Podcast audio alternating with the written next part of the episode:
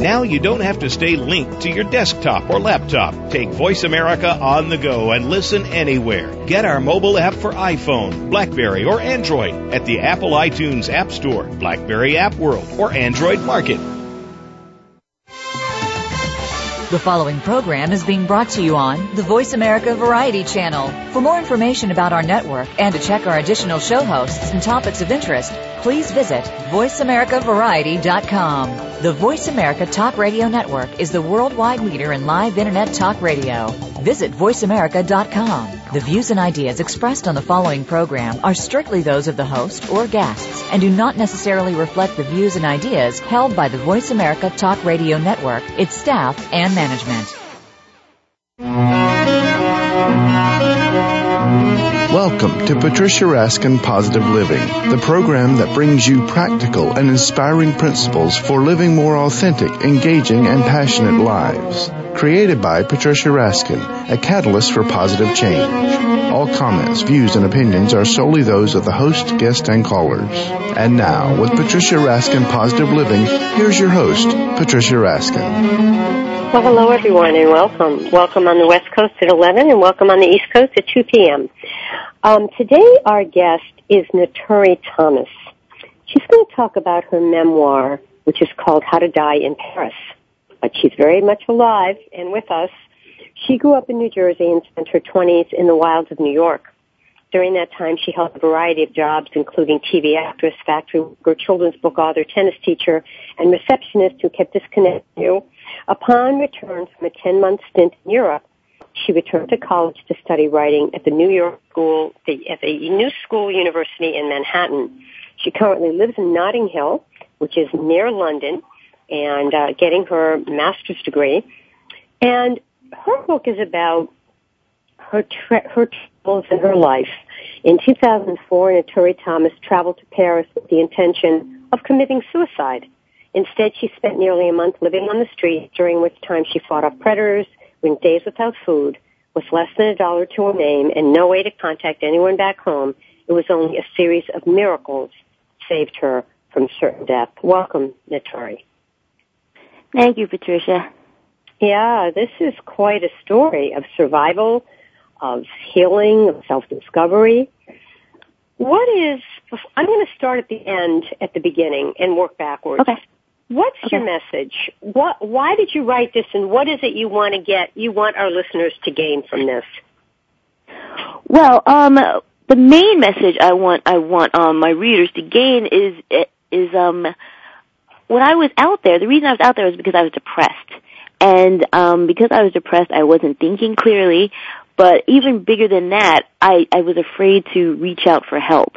I was a very I was ashamed to be in the position I was in. I was ashamed of being depressed, and um I just want people who um are ever going through depression because it, it does strike a lot of us um to to be aware that um, the depression is like an illness and it's co- it's uh, coloring their feelings, and that no one should be ashamed or afraid to reach out for help. Because I had a lot of people, you know, um, on my side who easily could have helped me get out of that situation if only I, I had asked.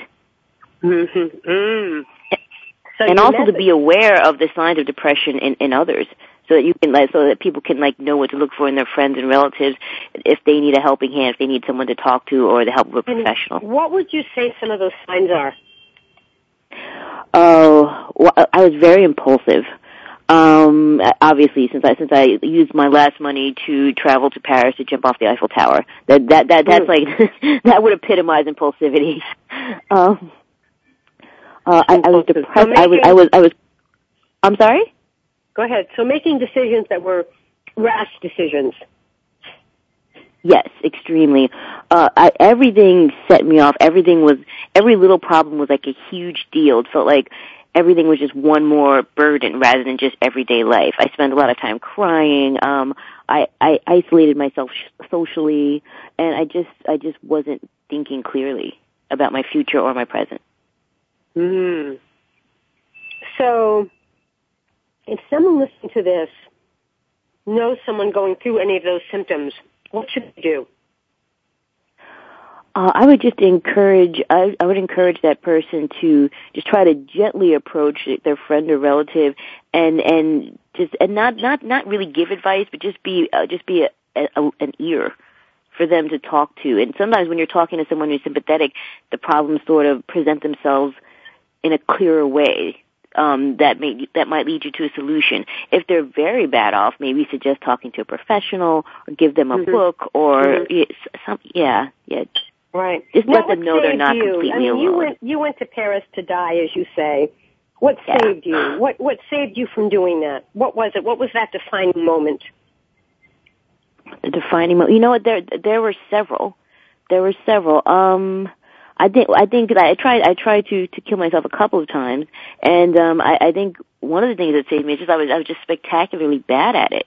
You know, um, um, like for instance, when I went to the Eiffel Tower, I I remembered all of a sudden when I was standing there, like, oh, I'm afraid of heights.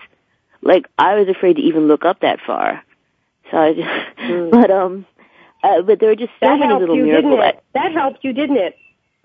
yeah. yeah. Mm. Um, yeah, but there were so many miracles, so many like people I ran into who strangers who like helped me and saved me and and let and, and like saved me at least for the moment and helped me feel less isolated so I could sort of work out my problems as much as I could when I was out on the so, streets. Isolation is a big issue, isn't it? Yes, yes, yes. You know, I, I interviewed a woman by the name of Melinda Blau who wrote a book called Consequential Strangers. Reminds mm-hmm. me of what you're saying. That she talks about the people who come into our life who are relative strangers who can save our life. Yes. Talk about some of those experiences you had with strangers that really uplifted you and made a difference okay, I met I met a lot of people. Like I met um let's see, I met a squatter um who befriended me and and just kept me company one night and and and let me stay in this in this sort of like like makeshift camp where he and his friends were staying and just really like took me under his wing. But the thing is I, I felt like and that saved me for a while because I was like because I just needed I just needed a good night's sleep and uh, he he Mm-hmm. made sure I had a sandwich and everything. But then I felt like if I threw my lot in with with these people, with these kids, because there's a big underground society of street kids in Paris. I don't know if a lot of people know that, and they were really great and they were a really strong community. But that's not what I wanted. I, I felt like I could get too drawn into that, but that did give me the strength to say, okay, if if you can say one thing that you don't want, it, it makes you focus on, okay, what do I want, and sort of like move Mm. towards that. You know. Mm. Mm. So it was a variety of experiences, but you say you could have been part of that society, but you didn't want to be. Why didn't you want to be? What was it that pulled you away? Well, I didn't. I didn't like being. I didn't uh, want to be homeless. Like I, I wanted. What I really wanted was just to have like a normal life, and I sort of left a normal for life. yourself. Right. You wanted more for yourself. You wanted more for yourself. Yeah, yeah, I, I, I did. Um, I, and I had I, I had a norm, normal life back home before I left. It wasn't very satisfactory, but the thing is, it's sort it's sort of like I had to leave that and just be sort of stripped of all my comforts. That and so that would force me to look back on my life because I wasn't going to be able to move forward until I'd started examining my past. Yeah, that's a that's another question I have for you, Naturi. When Sure. you when you lost everything, I mean, in mm-hmm. terms of not having what you had before, what do you think is the greatest lesson you've learned from that today? What what gift did that bring you? You mean when I, you mean when I was just like kind of out on the streets and I couldn't Yes. even get to my luggage Yes. or anything like that? Yes. Oh gosh. Um Was it Hmm, appreciating what you what you had before? Was it knowing that life is precious? I mean, what was it? Well, one thing it made me do was it made me, um, it would, like I said, it made me um, confront my past and realize that I was a lot stronger than Mm. um than I was just because I was surviving like hand to mouth, not even hand to mouth because I wasn't eating some days. And also, I think I'm fortunate that, that this took place in Paris because I Mhm. I was outside all the time. I, I, I mean, Paris is one of the most beautiful cities in the world, as we all know, and it was it was almost it was impossible to be too depressed, just surrounded by all this beauty. Hmm. Hmm. So when you say underground society, what do you mean? People who were on the streets, so to speak? Yeah, uh, there, there, there was a bunch of street kids. A lot of them were immigrants, but uh, I would say the majority of them were were Parisian kids who, for whatever reason, had run away from home or just dropped out of school and society, and they all sort of lived together and formed this and, and formed this little community where they helped each other and and supported each wow. other and found places for for each other to sleep. And it was it was it was really um it was really inspiring to to watch them and watch how how good they were with each other and caring and stuff and how they they they gain support from each other. Just watching that community, even though I, I chose not to be a part of it, it made me feel less isolated to know that that's out there in various mm. forms. Mm. What are some of the other stories you might want to share with or defining moments when you were there in terms of really showing you um, self-love and self-discovery and healing? Hmm. I, I mean, you talk here the, about a library that offers warmth, a sandwich abandoned in a phone book, the phone booth, the generosity of strangers, that you really yeah, okay. began to see the beauty in those things. Okay, I have, okay, I think maybe the major turning point was one night um I I fought off a would be rapist. And mm-hmm. um the thing is, I, I almost the reason I, I almost fell victim to him was because we were in a building. I'd gone I'd gone with him, I'd not knowing that he was going to attack me. Uh, we were in a building and it was nighttime, and I was afraid to scream because that would be embarrassing. And then. so I was like whispering to him to like, you know, get off me and stuff. And then I was like, wait a minute, why am I whispering? And the minute I screamed, you know, he panicked and ran away and you could see lights come on in the buildings. And I realized, well, you know, all I have to, if I just you know, sort of scream, you know, in my soul in a way, not to sound cheesy, but it just sort of like, like, you know, if I just reach out for help, I can, I can, I can save myself, basically. Like, it was the first time I really, like, exerted myself. And, you know, without worrying about what people thought and stuff. Because that's a big theme in my book, that even though I was, like, poor and destitute and depressed, I didn't want anyone to know. Like, whenever I cried on the street, like, I had my sunglasses on so no one, be, no one would be able to tell. Hmm. Right. So that, that was that a was big deal to me, like always putting up a front. Hmm. How did you come back here? What happened there that brought you back here? Tell us that part of the story. Oh well, I um, I was very lucky to um when I finally did get settled. I stayed in a, I stayed in a youth hostel where a, a lot of the people who were there were staying for a few months. There were people from other countries. Um, Sweden, uh, America, Australia, Mexico, and they wanted to make a life in Paris. And so I, um, I, I made a lot of friends. I, I, I got a big support network, and I ended up crashing on people's couches, and um, they helped me find part-time jobs. And it took a while. I believe it took like seven, eight months, but I finally scraped up enough to to go back home and start again. Hmm. And tell us about what you're doing now now I'm in London and I'm finishing up my master's in creative nonfiction, which sounds weird because I already published a book, but I'm still in school. But uh, I mean, I, I, I mean, the, the book was like, uh, what happened was like, you know, the biggest thing in my life, but it, it just conveniently happened to have a narrative arc. I'm not going to say it wrote itself, but it was, it was, it, it made things easier the way everything fell into place.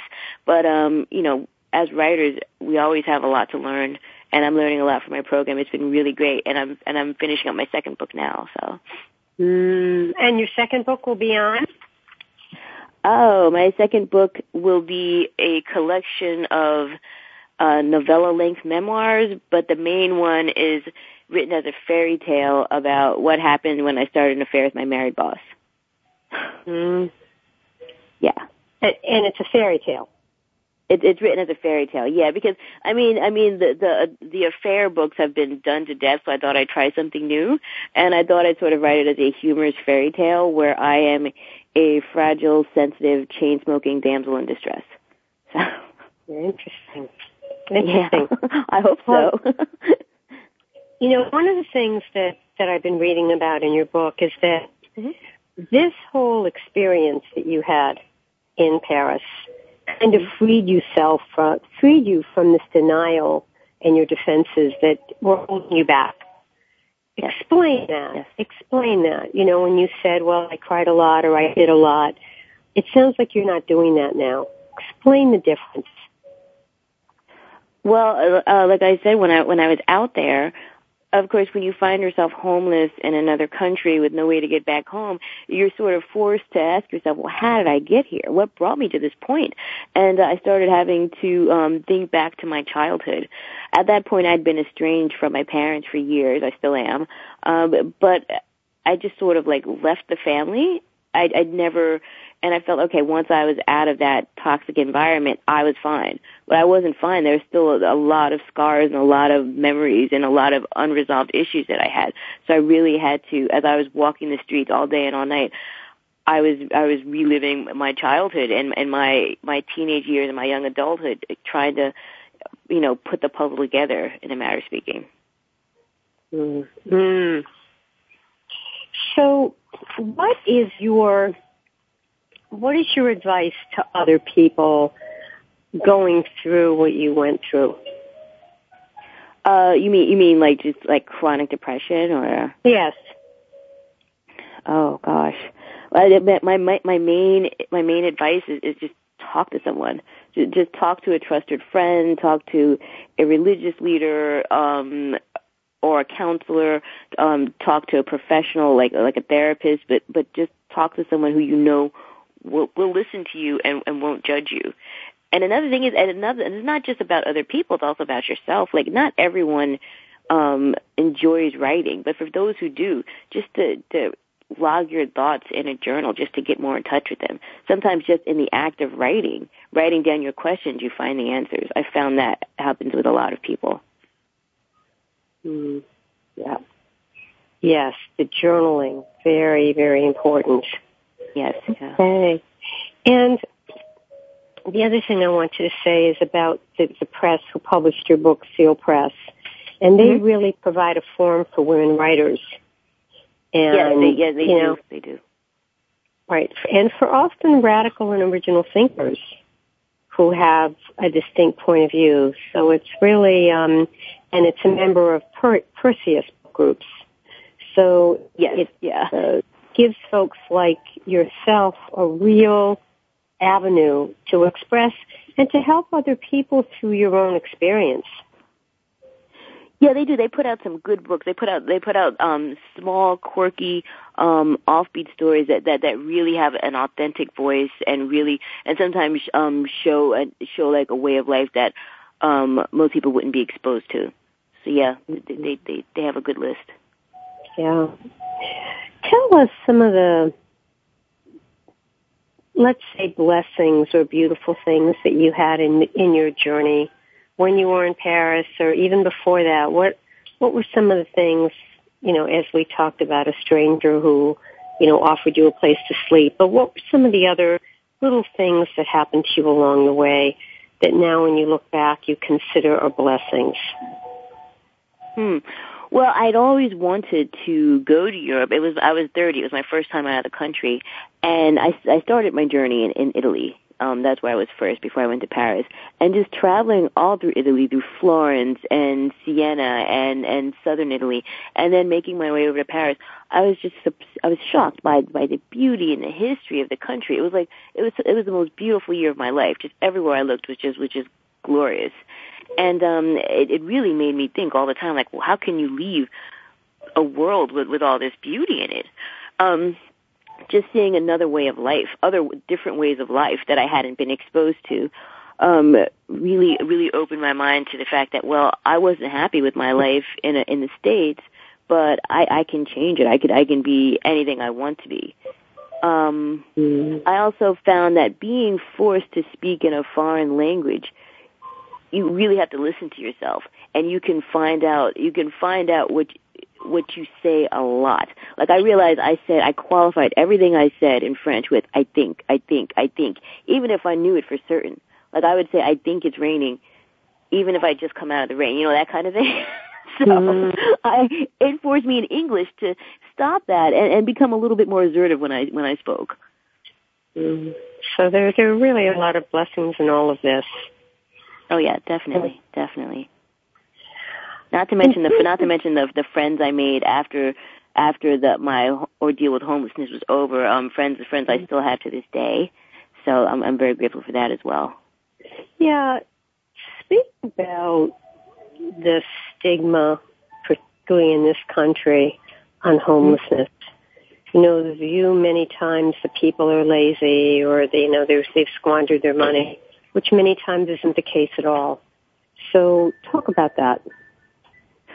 Well, I, I, I think I don't know if that's not changing now. Um, not not for a good reason, but just with the recession, uh, you there are so many people now who always worked and done the right thing and paid their bills, and they they either lost their jobs or they or they had an illness and and they couldn't keep and they didn't have insurance and and that drove them to bankruptcy, and they're just like out on the streets or sleeping in hotels or something. So I think more and more people are seeing that quite often. It's not it's not the homeless person's fault. I mean, sometimes it, there, there there are issues with like drug addiction and bad life choices, but a lot of times you see families in, on the streets and stuff or teenage runaways, and it's it's it's people, it's good people who had bad things happen to them.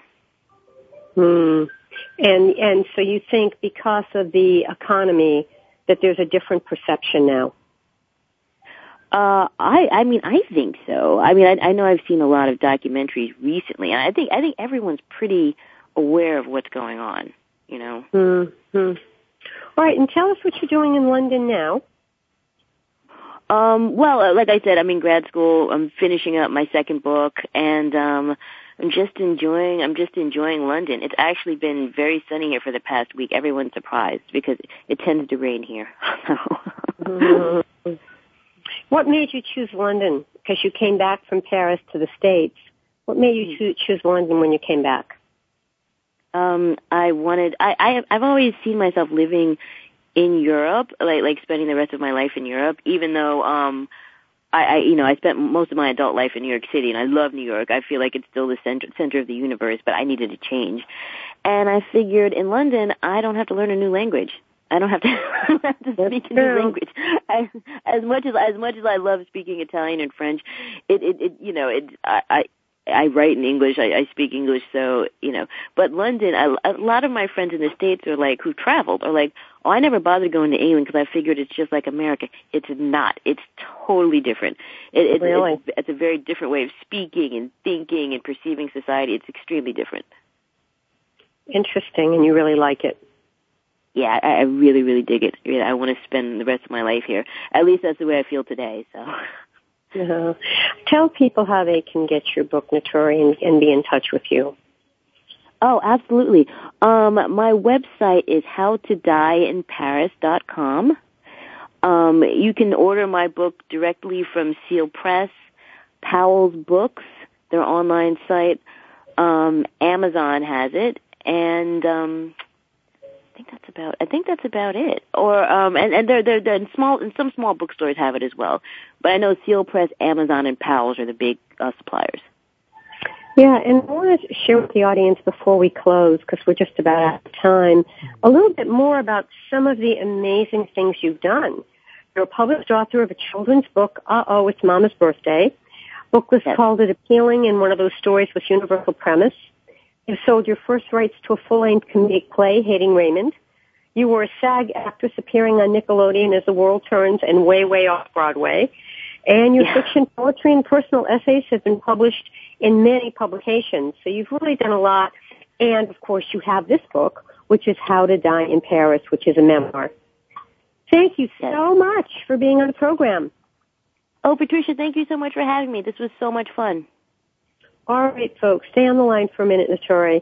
All right, folks, remember, stay healthy, stay happy, get the support you need, and know you can make your dreams come true. Until next time, we're here on Voice America. I'm Patricia Raskin. Bye for now.